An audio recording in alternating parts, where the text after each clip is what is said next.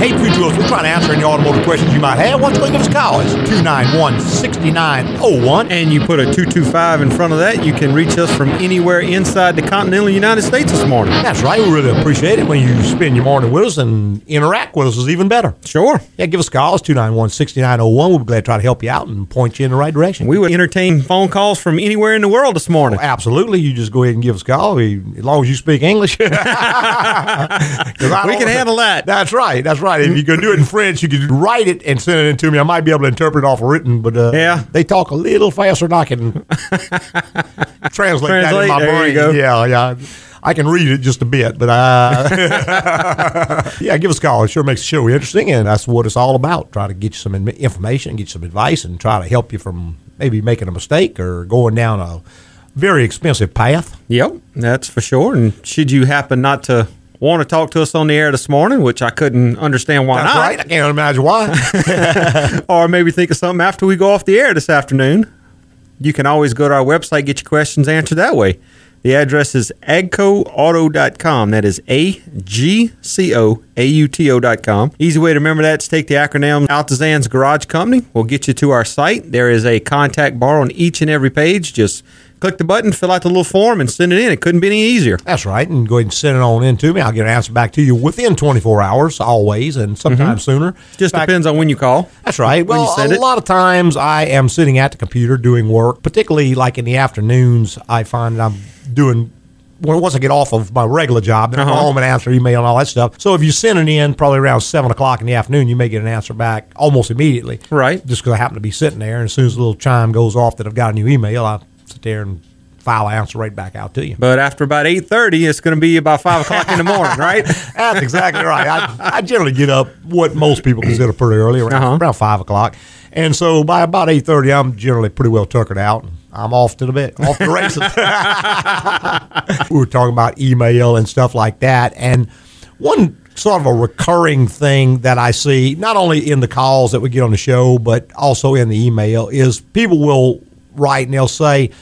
I've got this and this and this problem, and I've changed blah blah blah blah blah blah blah. And Uh-huh. they, they rattle off a list of relatively expensive components Right. that have been replaced and did absolutely no good, wasted their money and their time. In some cases, if you went to a parts store and bought an aftermarket component, you may have made the problem worse. Sure, you may have created a, another problem. Well, yeah, because not all of the components on the market for sale today are up to the manufacturer's specifications. I know we have a few that come through the shop. They don't even meet specifications right out the box. Well, that's right. You can take them out of the box; they don't even work. So you may be taking off a good part and putting a worse part or a bad part on. and the problem with that is a lot of your parts have a core charge now, so you have to turn your old one in to get a credit on it. That's right. And when you do that, that part is gone. Yeah, so you can't get it back if you find out that hey, there wasn't anything wrong. Right. We see that a lot, say on Chevy pickup trucks, which have a problem with the voltage fluctuating up and down. Uh-huh.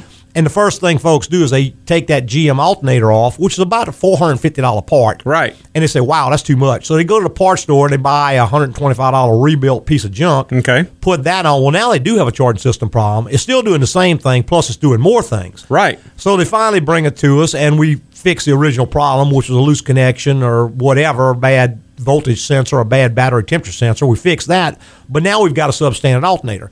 Well, the original has gone back as a core charge. Correct. So now they're buying a four hundred fifty dollar alternator to fix the problem. With no Well, core to turn in that piece of because junk send it in as a core if GM will accept they it. may not accept it. So That's you can't right. get your money back on that either. So you really, really have gotten into a world of trouble, and it could have been checked so easily. Sure. And rather than change just throwing a part at it, you could have had that checked. And a lot of folks, I realize, do want to save money. A lot of folks just enjoy working on their own car. Nothing Uh-huh. wrong with that at all. Form a relationship with a good shop that has a diagnostic culture.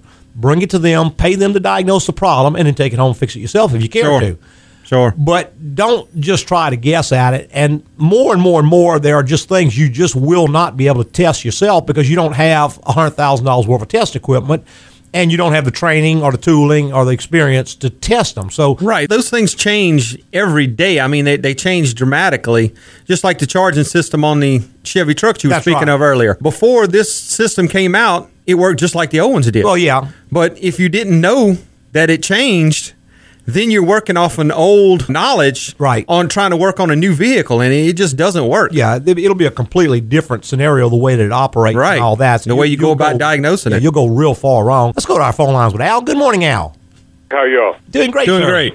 Fine, thank you. Could you explain to me what the difference is between a light truck tire and a conventional tire? Oh, absolutely. Yes, sir. A LT and what we call a conventional tire is going to start with the letter P. That designates the P metric system. It would be like a P225, 75, R15, or something like that. Mm-hmm. A light truck tire is going to start with a number, say a 275 slash 70 R15 LT. And what the difference is, is the belting in the sidewalls are designed to carry a load. In other words, when you engineer anything, you can make it real good for one purpose. But as you get more specific on your purpose, it gets further away from the other things. Now, a car tire is generally designed to last a long time and to ride comfortably. If it's a performance car tire, then it's made to handle well and ride comfortably. So there are different criteria. With a light truck tire, what you want is something that can carry a load and you want where the sidewall doesn't flex a whole lot because under a load, if a tire tends to flex, it rides better, but also gets real squirrely in the truck. So a light truck tire is going to be designed specifically for the application of a truck where it's carrying a load. If you put it on a car, it would ride like the devil. If you uh-huh. put a car tire on a truck, it's going to ride great, but it's not going to be able to carry a load, and it's going to be real squirrely. And also, generally, it's going to wear because when you turn the truck, it tends to roll under on the sidewall. It starts wearing the sidewalls out. Particularly on vans, we had a lot of trouble with that. Uh-huh. People would put a car tire on a van, and it would just keep chopping the tires up on the outside corners. It was because the old tire wasn't stiff enough to stay straight when you turn because of the top heaviness of the van. Mm-hmm. And you really don't have to know all that out. All you have to do is look on the little door placard and put back what the engineer designed. And when you go to an LT tire, you got to remember too, those are designated by ply ratings. And your basic ply rating is going to be your two or four ply. Then you have a load range C, which is going to be a six ply, a load range D, which is going to be an eight ply, a load range E, hmm. which is going to be a 10 ply. Hmm. Then they also have, of course, 12 ply and all that, but that's generally for motorhomes and stuff. So you don't have to really know all of that, but you do have to know to put back what the engineer designed for the vehicle. Well, I have a, an 01 GMC Sierra, and I looked on a door panel, and it doesn't say LT on there. That is Right. correct. Yeah, just a regular half ton Sierra will take a P metric tire because they don't expect you to carry more than a half ton, which is only a thousand pounds. Right. Which an average car tire can support about five to seven hundred pounds, depending on the size. So uh-huh. four of them is going to handle up to twenty eight hundred pounds of load. So uh-huh. you're well within that parameter. Now you can put an LT tire on it if you care to, but it's going to lose a lot of ride. It's not going to ride like it did when it was new. Now, if it were a three quarter ton, it'd be a different story. Yeah. Well, mine is primarily used for personal transportation. Absolutely. I rarely ever carry any load. If so, there ain't much of a load at that. Yes, sir. Right. A P metric is what you would want on there. Okay. All right. Thank All right. you, sir. Thanks, I Al. appreciate it. Yes, sir. Appreciate the call. Bye bye. Bye-bye. All right, 291 6901 is the number. If you want to be part of the automotive hour, we would absolutely love to have you. Always appreciate your calls and appreciate you spending your Saturday morning with us. There you go. We're going to go ahead and get guys a little quick break and be right back with more in the automotive hour. travel my way. Take Got to run, Paul. I'm heading to AGCO for my car's general inspection. I take it in once a year so the team at AGCO can catch any potential problems early. And they remind me of important upcoming maintenance. Things like oil changes, changing my timing belt, tire wear. Yeah. A general inspection each year would be a great thing for my marriage. Paul, thanks for bringing Marie in for her general inspection. Overall, she's in great shape. I did dial back her shopping system to save you a little money, and her nag button was stuck, so I loosened that up so you can work on your golf game and not those honeydews. As far as preventive maintenance, you've got a big anniversary coming up in April, so put that on your calendar. And I'd suggest flowers for no reason and more compliments. And AGCO saved me thousands of dollars. Paul? Paul, are you listening? Oh, oh, yeah. Sorry. Sounds like I need to take Marie, I mean my car, into AGCO for a general inspection. Keep your car on the road longer. Schedule your general inspection today at Agco Automotive. Agco, it's the place to go. Hey, is a just join us. This is the Automotive Hour. I'm your host, Louis Altazan, with Mr. Brian Terry. Hey, twin to us, we'll try to answer any automotive questions you might have. Why don't you go give us a call? 291 6901 is the number. And Al's question brought up a very, very good topic, I Sure. thought. And that is the difference in tires because very, very often when folks need a tire for their car or truck or whatever, the first thing they do is start shopping price for tires. Sure. Not Um, realizing the differences in Right. tires. And there is virtually a tire for almost every car out there. And more and more and more today, they are very, very specifically designed tires. Sure. Just running out and buying the cheapest tire because that's the one that's on advertised this week is not the right thing to do. Well, you may end up with something that doesn't even handle on the car you have at all. For instance, even getting the exact numbers and things as that, there are tires that are made for performance. Correct. And what we hear a lot, folks will come in and they've got a car with a sports suspension on it, an EX model or whatever, mm-hmm. and it requires a VR rated tire. It's a low profile VR rated tire. Of course, Okay. they find the price, they hit the ceiling because it's an expensive tire. So they start shopping that Well, size in The first thing you hear is, "Well, I'm not ever going to drive that fast." Well, it has absolutely nothing to do with how fast you're going to drive. The suspension of this car is designed to load for that tire. Correct. It's designed for that many plies in the sidewall, that deflection in the sidewall, that turn radius, that squirm rate, all the different factors that are built within that tire. And then the suspension is designed for that, and you put a different tire. The car is going to really, really be affected. I mean, the braking's affected, the handling is going to be affected.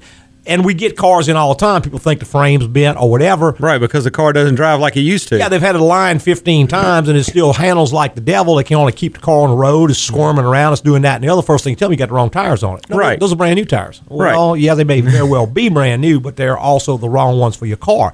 No, I checked the size. Well, the size Sizes? is one thing. Right. However, the ratings on them are totally wrong. This is not the right tire for the car.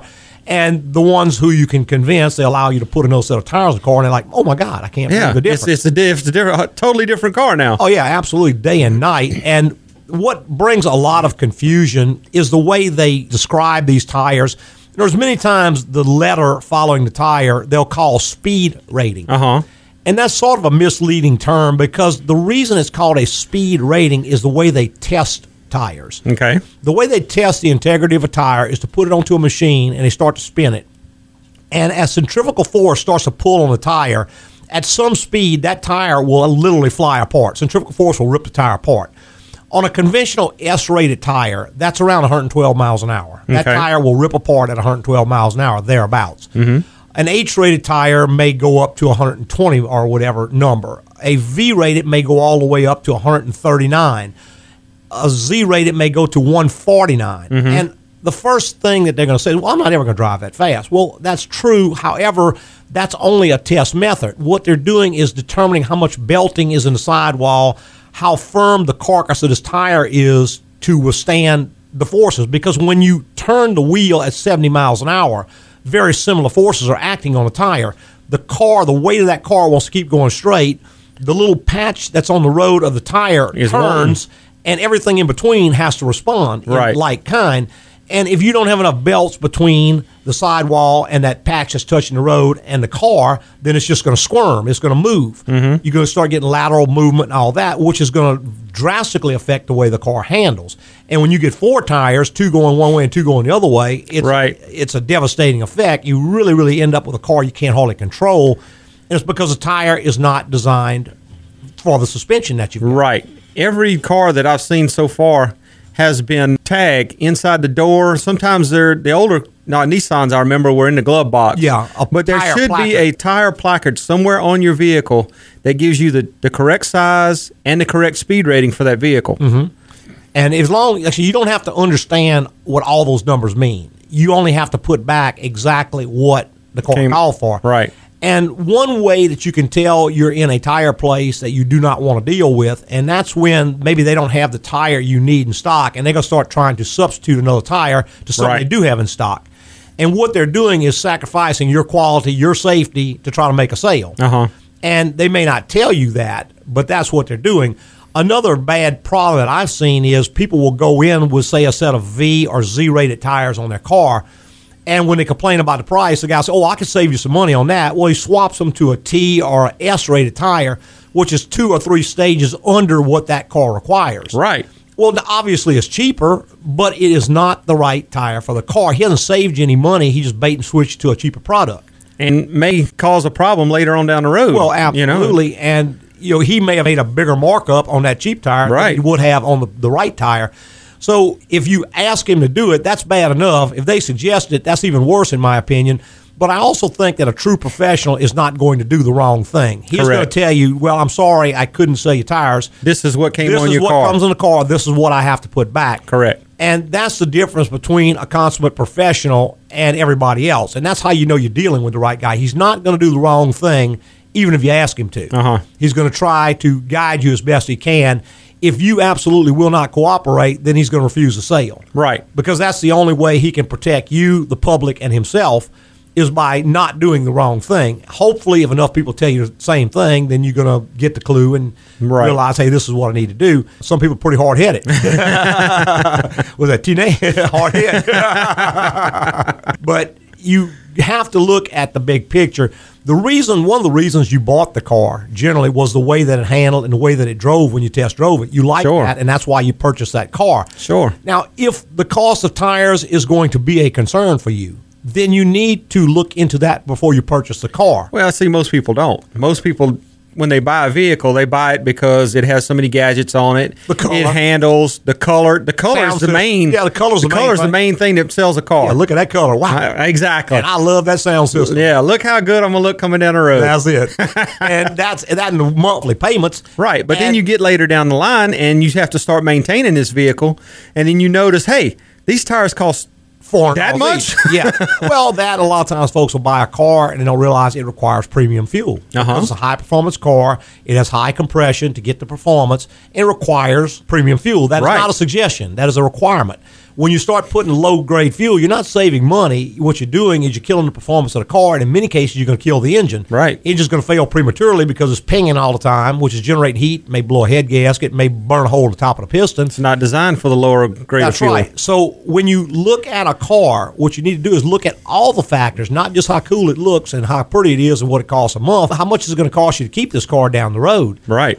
So anyway, just a little lecture there. That's a, gr- a good one though. That's right. Let's go back to our phone lines with Herb. Good morning, Herb. Good morning. Yes, sir. I called y'all here a while back about I had a generator with the motor mounts that tore loose. Yes. Yeah. Uh-huh. And I looked online and I found on common stuff what it was called E six thousand. And it I don't you know y'all don't like to advertise, but it's made in Pineville and Yeah. it's made it's sold at a store that sounds like a deck of cards, you know, a hardware store. Yeah, there you go. And it's so far so good. That stuff seems to be mighty tough. It's a clear stuff. You put it on there and you clamp it. Huh. And it says one hour, but recommend 24 for a real good Yeah, stick. yeah. Mhm. If somebody's looking for something, though, that's I glued it together. Huh? that's pretty tough stuff. I don't know that I'd put it on a 454 Chevrolet or something. Right, right, right, right. Turn over on the hood, but uh, probably wouldn't want to get it between two of your fingers either. No. but it, it, it stays flexible and it's clear and it don't take the whole lot. And it, I even glued a sole on a tennis shoe with it and worked it. Come on. So anyhow, I just wanted to put that out there. All right, I appreciate appreciate, it. it, man. Thank you. All right, Herb. Thanks, man. Bye bye. All right, 291 6901 is the number. If you want to be part of the automotive hour, we'd love to have you. We were talking about tires and stuff like that, Uh-huh. what comes on the car and all. And I get a lot of email about folks, and they'll ask about cars, and, and that's really good because what they're doing is they're asking what kinds of cars have a better repair history Okay. before they purchase the car. And whether it's a used car or a new car, one of the things that is going to determine the amount of money you spend on this car, and this is one thing, is the design of the car. Mm-hmm. It's just the fact that some cars are more problematic than others due Right. to design, due to construction, due to the philosophy of the company that built it. If a company's philosophy is, hey, we're going to try to get as much money out of this thing as we can, then they're going to use cheaper materials, and there are cars like that. I remember not to pick on Chrysler, but their one of their primary markets was the fleet business, government cars, and rental cars, stuff Okay. like that. That was a big, big business for them. And in order to target that market, what they needed is a car with a low entry price that provided a lot of features. Okay. Because folks who buy cars to rent, let's say Hertz or Enterprise or whomever, mm-hmm. they are not going to keep that car a long time. No. Generally, 30,000 miles, they're going to turn the car. The same thing with many fleets, like, say, Gelco and some of these guys. They are going to buy a car, they're going to turn it probably before 50 or 60,000 miles. Right. So, longevity is not important to them. What is very important to them is the entry price, how much it costs to buy the car, and the number of features that they provide. Mm-hmm. So, a premium vehicle, to illustrate the point, was the Dodge Caravan. Okay. It gave a lot of features. It was a very, very feature rich vehicle. It was a very well handling vehicle. It Had a low entry price. and had a very low entry price relative to the competition. Now, what they did is that van pretty much outsold everything else in the market by a wide, wide measure. Sure. And as long as you were going to use it in the manner in which it was designed, it was designed to buy, use, and get rid of before you made 90 to 100,000 miles. Mm-hmm. The folks that did that were very pleased with the vehicle. Right. But you had a lot of people who wanted to keep it beyond that. And the first thing they noticed was that at around 90,000 miles somewhere, the evaporator core would go out, which required taking the entire dash out of the car, fifteen to $1,800 repair. Right. Just about the time you got that finished, the transmission would go out. Mm-hmm. Well, that's a $3,000 repair. So now you're out $4,800, which is more than the value of the car. And it was just almost inherent in that design. Now, I know someone's going to call and say, well, I got a Dodge Caravan, went 250 Well, that's great. And Yeah. Some of them did. If it was taken extremely good care of, it would obviously go longer than if it wasn't taken care of. But on the average, the design was somewhat compromised because they wanted to give a low entry price and they wanted to give a lot of features. That's just what they built the car to do. And lots and lots of cars are built that way. Mm-hmm. Other cars are built more with longevity in mind. And if that is your philosophy, I want to buy this car and keep it a long period of time, then you're much better off to buy a car like that. And the best way to get that type of information is to call the guy who works on cars all day long. Sure. Because he's going to know. he, he's going to know exactly what fails on them and, and around what mileage it fails. well, that's right. And we're going to go back to our phone lines with Art. Good morning, Art. Good morning. Yes, sir. are morning. doing? Doing great, sir. I have a slick question for you this morning. You bet. Motor oil. Mhm. I'm seeing a lot of advertisement for conventional, high mileage, and of course synthetics. Yes. mhm. What's the difference? What's the advantage of one versus the other? I'll tell you the truth, Art. The advantage to synthetic, let me address that first, is that it is a man made product. So all of the molecules in the oil are the same size or roughly the same exact size. When you take a natural product like petroleum, all the little molecules in the oil are different sizes. Now, the drawback to that is when heat starts to build, the real small ones are going to break up real fast. The bigger ones are going to last longer. If you can make them all the same size and make them all an optimal size, the oil is just tougher and holds up better. That's a true synthetic. Now, not everybody needs a true synthetic because not everyone is going to benefit from that. If you are under extreme conditions, for instance, you do a lot of stop and go traffic, you're in an extremely hot environment, or let's say you do a lot of real short trips. Your average trip is three, four, five miles, and then you cut it off, and you go three, four, by five miles. You cut it off, that sort of thing. You will benefit from a synthetic oil. If you have a car that is very hard on oil, like for instance, some of the newer vehicles require synthetic oil. They've put big timing chains and stuff in there that have to be lubricated. They can only use a synthetic because that's the only thing meets the specifications they need. All those applications, synthetic oil is a beneficial product. Now, the average guy with a grocery getter who drives maybe 25 miles each way every day and all that, he's probably not going to get the advantage of the synthetic oil, so he's better off with a conventional oil. So it just depends on your use of the product. And I guess the rumors about, well, you can run a synthetic oil longer, in my opinion, that is totally false. Synthetic oil will not go any longer than regular oil. It's going to get dirty faster because it's a much better detergent. It is a better product. It gives you better protection. It will hold up under certain extreme conditions better, but it's not an excuse to go longer. If you want to save money, go with a conventional oil and change it more frequently. Now, all that said, go ahead. I'm sorry. What about the high mileage Yeah, oil? that is just a, like yeah, 150,000. That's just a gimmick. Or don't go for that. All that is the oil companies realize that a lot of people are keeping their cars longer, so they come out with an oil. They have this a little bit more of this potion, a little more of that potion, and label it as a high mileage oil. And it's just something to sell you for an additional charge. The oil that is specified for your car in the conventional brand and the conventional oil, the same exact brand and everything, is what you should use for the life of the car. Don't ever change. Start out with one oil, use the same oil through the life of the car, and do not change it. Okay. All righty? I appreciate it. Okay, Thank you. thanks, man. Bye bye. All right, we got to take a quick little break. Benny, if you can hold on, you'll be first one up after this break.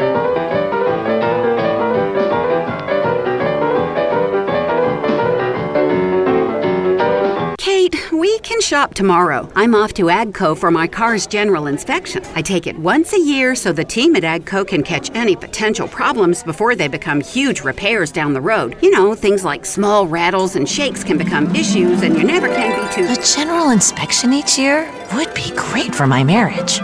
Kate, thanks for bringing David in for his general inspection.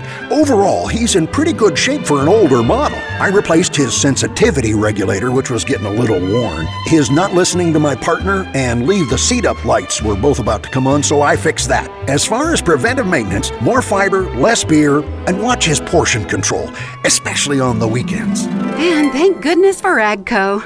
Kate? Kate, are you listening? Yeah, yeah, sorry. Sounds like a general inspection from AGCO can improve my marriage. I, I mean, vehicle. Uh, improve my vehicle. Keep your car on the road longer. Schedule your general inspection today at Agco Automotive. Agco, it's the place to go. Noise off the river to right. Don't mind it cause the man with Hey, the whiskers welcome back. has Just a join us the Automotive Hour. I'm your host, Louis Altazan, with Mr. Brian Terry. Hey, between two us, we'll try to answer any automotive question you might have. Why don't you go ahead and give us a call? We sure appreciate it. And that's exactly what Benny did. Good morning, Benny. Good morning, guys. How you doing? Doing great. Doing great. All right, I got a 2002 Dodge Ram gas burner. Yes, sir. And the truck's been running fine. I take it and go hunt, go to my hunting lease yesterday morning. And when I come out the woods, got in it, it wouldn't crank, just turning over. I can't hear the fuel pump kicking on. Uh huh. So um, I wanted to see if there was you guys had any suggestion what it might could be other than the fuel pump itself. Well, it could definitely be the fuel pump. That is one possibility, Benny. But what you have to do, number one, is put a fuel pressure gauge on it and see if you've got fuel pressure. That will answer definitively if it is or not. If it's got fuel pressure, then you can forget that. It's something else. And there are some other things that can cause the same exact thing. So you don't want to just go throw a fuel pump at it. Now, if it does not have fuel pressure, that doesn't mean the fuel pump's bad either. You have to get a voltmeter and go back to the back and see if you got power and ground at the pump. Because like the fuel pump relay can go out and it won't run the pump, so you won't have fuel pressure. Right. So don't assume because there's no fuel pressure, it's the fuel pump. Of course, another thing is it could be out of gas. Yeah. uh, we have seen a, a fair had- amount of gauges be wrong. yeah, the gauge would be off or quit working. Is showing a half a tank, and the tank is empty, and people put fuel pumps in them. Believe it or not. Right, absolutely. So you know you want to check that. Uh, yeah, well, I just filled it up the day before, and that's all. Yeah. Unless there's a leak. yeah, you know, or, or it started burning a whole lot of gas all it was. Right. But yeah, if you can get someone to check the fuel pressure for you, which is a real easy test. I mean, you might even be able to borrow or rent a fuel pressure gauge from one of the parts stores. That's a pretty simple test. And if it's got fuel pressure, then forget about that. You can move on to plan B. Because I've seen some PCMs just go out on those trucks exactly like that. You're good one minute, out the next.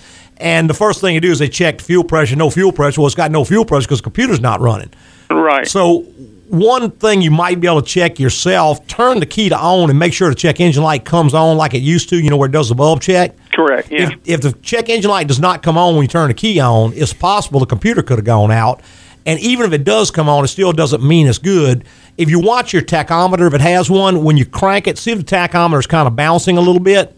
Okay. Because if it's reading the crank sensor, that tachometer will bounce slightly when you crank. Okay. If the tachometer is just dead still, either the crank sensor or the computer is gone, Or the wiring in or between. the wiring in between, or Right. those things. So if you can get a fuel pressure gauge, test it. There is no fuel pressure. Put a voltmeter on it. You got power and ground tank. Then you can assume it is the fuel pump. That's something you might be able to do yourself. Beyond that, it would probably be cheaper to tow this thing to somebody, let them check it for you, because the possibilities from there are going to get so endless that you would go broke before you could guess at enough things to Right. make a you know, dent in it. Okay, one other question, I, and this is something that I tried. The uh, the oil pressure gauge, I, I come to a stop and it'll drop down to to zero, and Okay. Pop man, I get the oil light come on and then it'll jump back up. Yeah, is that a five point seven? Yes. Yeah, they've had trouble with that, man. Those engines, when they get up around 100,000 miles, start losing all pressure. You need to put a gauge on, a manual gauge, and drive it and see if it is oil pressure dropping out or if it's just the gauge malfunctioning. But I got to say, I have seen a number of those engines lose all pressure, particularly if you followed Dodge's recommendations on the oil change intervals. Yeah. Uh, they will definitely, uh, if you're going out six, 7,000 miles on oil changes, you can almost count on an engine by the time you get to 100,000 miles. Right, and this engine had just been it's been rebuilt recently, and I did that. I, I put an oil pressure gauge on it, Mm-hmm. and it, it read fine. As the other one dropped out, the one that's in the truck, it would drop out, but the oil pressure to get the manual gauge that I put on if there. a manual gauge reads fine but is still dropping out, then it's most likely going to be the oil pressure sender unit. That's m- by far the most common thing. right. All righty. All right, man. Well, I appreciate it. All right, man. Thanks a lot. Thank you. bye bye. All right, 291 6901 is the number. If you want to be part of the automotive hour, we'd love to have you. You know, I don't know if that Dodge is wired that way, but some of your older vehicles, the fuel pump looked for a oil pressure sender. yeah. I mean, an oil pressure signal 1st Mm-hmm. then the fuel pump would run. Right, that was some of the older stuff. I think they quit doing that around 2000. I remember back in the 90s, they had Right. some vehicles that if the oil pressure went to zero, it would kill the fuel pump, which was a good feature from the standpoint of it would protect the engine. But they started to get into liability where if the car wouldn't start and a person was in a compromised situation and Uh-huh. wanted the car to start, then they were possibly sue the car company. So now what they have elected to do is that engine survival is not at the top of the list. Keeping the car running is at the top of the list. Mhm. Just like on an overheat situation, they could easily arrange the car to where when it overheated, it would shut the engine down, which would protect the engine. Right. But let's say you're in a dangerous situation, you want to get out of there, and the car starts overheating. Well, what they've decided is that we have to build it to where it'll go until Uh-huh. it burns up. Of course, when it burns up, it's going to stop anyway. Right. But they don't shut the engines down very much anymore. If you look at the trouble that GM got into where their cars were dying because of the faulty ignition switch, Uh-huh. that's a big, big deal. People don't like the car to die and they don't like it to not start. hey, you remember back in the day, we that was a common occurrence. I mean, four or five times before you got to the red light, it would die. You crank it back up, keep going. That's right, but not not anymore. So that's sort of the strategy they're following today is they do not disable the ignition or the fuel system on a car even under extreme conditions. Right. They will run. They'll give you the warnings, but it's up to you to shut the car down. Well, they've gone to a. They start shutting accessories down to keep the car running. They'll Well- start shutting air conditioning down Right. and whatever's drawing a load to keep that engine running. it cuts the load on the engine, also gets the driver's attention real fast. When you cut his air conditioner off, you pretty much got his attention. But that's one way to get them to stop driving the car Uh-huh. is, is to shut those things down. Another thing that a lot of the vehicles do, they have what they call cool down strategy. And they will start shutting the injectors down one at a time. And what that does, it allows the cylinder to pump air through the engine, which tends to cool, it down, somewhat. Mm-hmm. And it's not going to last forever. It's not going to, it may get you out of a bind. It may keep from doing as much damage but that's the most it can do is Right. try to protect itself. But it's going to keep running until you just tell it, hey, hey, stop running, or it just physically Can't go no more. locks up. Right. And that's generally not going to be too too long down the road when a car starts overheating. You got to remember, cars in the past, way back in in our day, I guess, cars were running about 160 to 165 degrees. Right. Most of them had 160 degree thermostat in them. So when they were overheating, they were going to maybe 180, 190, 200. possibly 200, 212. That was considered overheating. Well, cars today run at 212, 220 degrees. That's Sure. normal operating temperature. Sure, that's the temp before the fans will come on. That's right. So when they are overheating, they are getting very hot. I Sure. mean, they're going 240 all the way up to 260 degrees. And another bad problem is that you have dissimilar metals in engines now. For instance, most engines will have a cast iron or aluminum cylinder block with aluminum cylinder heads Uh-huh. with steel head bolts, so that when those aluminum parts start to expand, they're going to expand more than those steel bolts will that extra expansion has to go somewhere. So it squeezes down on the head gasket, which crushes the head gasket. So when it cools back off, now this crushed head gasket is going to start leaking. So you that's why you blow so many head gaskets today. Mhm. Not only that, but aluminum will warp when it gets hot. Sure. So once the head warps, the gasket can no longer seal. Now another big problem that you get into is that when the cylinder block starts to expand, it will contract down on the cylinders so the pistons don't have room. They don't have clearance for the oil to fit between the piston skirt and the cylinder wall. Right. So the piston is rubbing dry against the cylinder wall, which will gall the pistons up and do extreme damage. That's why once an engine's been overheated, very, very seldom does it really survive intact. Most time they'll start burning oil. They may start knocking. They may lose oil pressure. Many of them will end up blowing a head gasket. And it all goes back to that overheat Right. situation. They just very few engines today can survive and overheat. Well, and they're also relying on electric cooling fans now because a lot of your vehicles, front wheel drive vehicles, your engine's sitting in there sideways. They have no mechanical fans anymore. That's right. So if the engine starts overheating, then you're relying on the, the fans to pull the air through the radiator to cool it back down. And what has happened is that many times one or more of the cooling fans, there may be two, one or more of the fans quit working at some point in time. Mm-hmm. And what the driver noticed is that at idle, the temperature goes up a little bit and maybe the air conditioner quits working as well. But when they're driving down the road, everything's just fine. Right. Because going down the road, you don't need the fan as much because you got 40, 50, 60 mile an hour wind going through the radiator. So they elect just not to do anything about it. They Mhm. just keep on driving like that. Well, now when it does start to overheat, you have no fan at all to cool it down, so it really gets hot really fast, takes the engine out, and you got a much much bigger problem. Not only that, but it's also not cooling the AC condenser, so the compressor on the AC is being overpressured. Right, takes the air conditioner out. Not only that, just to not keep adding more fuel to the fire, but when the engine overheats, that's what's cooling the transmission. So the transmission is also overheating. So you can easily total a car just by overheating it oh, one oh yeah, time. definitely. So and the strategy on the cooling fans is not just on off anymore. No, they have a a variable speed that they'll run depending on the demand demand from the engine. Right. So they may run at 10%, 20%, 30%, 40%, 50 on up to 100%. Right. So what we're saying is just because they come on doesn't Right. mean they're functioning like they're supposed Just to. Just because this fan turns on and turns, you can't look at it and say, okay, the fan's working fine. Right. We get them in all the time. The air conditioner is eating a compressor. They put a new compressor on each second compressor. And they can't figure out what's wrong. Well, the fans are working. No, they're not working. They're running at 20%. Correct. They have to run at 100% to cool that condenser. And unless you have the wherewithal to go in and measure how much is being commanded and the speed at which they're turning, you Right. don't know that. Maybe the module's gone bad. Maybe the fan, some of the windings in the fan are bad. Mhm. It's not capable of running at 100%. And so it is turning if you look at it, but it will take the AC compressor out time and time again. Sure. So you got to just watch. You can, yeah, you can be led wrong a whole lot real Yeah, quick. Well, that's right, and that's one of those old things where we just look at the fan and say it's running, it's okay. Right. Not anymore. hey, 291-6901. We're going to take another quick little break and be right back with more of the Automotive Hour. Got to run, Paul. I'm heading to AGCO for my car's general inspection. I take it in once a year so the team at AGCO can catch any potential problems early. And they remind me of important upcoming maintenance. Things like oil changes, changing my timing belt, tire wear. Yeah. A general inspection each year would be a great thing for my marriage. Paul, thanks for bringing Marie in for her general inspection. Overall, she's in great shape. I did dial back her shopping system to save you a little money, and her nag button was stuck, so I loosened that up so you can work on your golf game and not those honeydews. As far as preventive maintenance, you've got a big anniversary coming up in April, so put that on your calendar. And I'd suggest flowers for no reason and more compliments. And AGCO saved me thousands of dollars. Paul? Paul, are you listening? Oh, oh, yeah. Sorry. Sounds like I need to take Marie. I mean, my car into AGCO for a general inspection.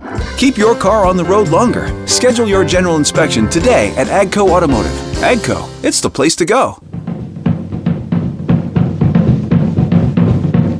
Hey, welcome back. If you just joined us, the Automotive Hour. I'm your host, Louis Altazan, president of AGCO Automotive. Got our lead tech, Mr. Brian Terry, right here by my side. Hey, between tools, we can answer almost any question you might ask. Why don't you go give us a call? It's 291 6901. We really appreciate hearing from you. And we still got a few minutes to get your call answered for you. That's right. And just in case you don't want to call in, That's right. Or maybe something occurred to you after we go off the air. You can always go to the website, which is agcoauto.com. That is A G C O A U T O.com.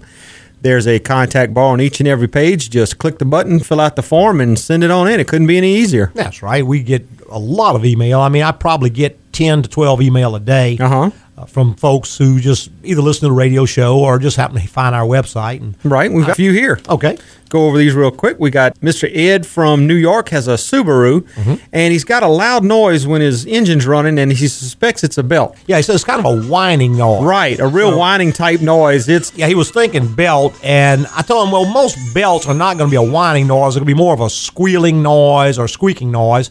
However, it may very well be a belt driven accessory. Sure, that happens all the time. Well, and that particular Subaru has an idler pulley on it, and Uh-huh. those idler pulleys are generally good for about 100,000 miles. Right. If a bearing in that pulley goes out, it's going to give you a whining noise that's going to be with engine speed. Sure. Best way to find that is to remove the belts temporarily, one at a time. Uh-huh. Crank the engine up and see if the noise is gone. When the noise goes away, then you know that's something that that belt is driving. You can just turn each accessory by hand, and if you feel a rough stiffness or you feel some slack in it, then that's just a good way you can isolate that problem. Sure, we've seen belt tensioners go bad and cause a problem like that. Generally, The- belt tensions will last about 100,000 miles. Right, about the Life from a lifetime of a belt. So when you're changing a belt, go ahead and do yourself a favor and change that tension or 2 Mm-hmm. A lot of times that spring will get weak and it'll start bouncing around, or a bearing will go out in the tensioner, and the bearing will pitch off to one side because Right. of the belt tension.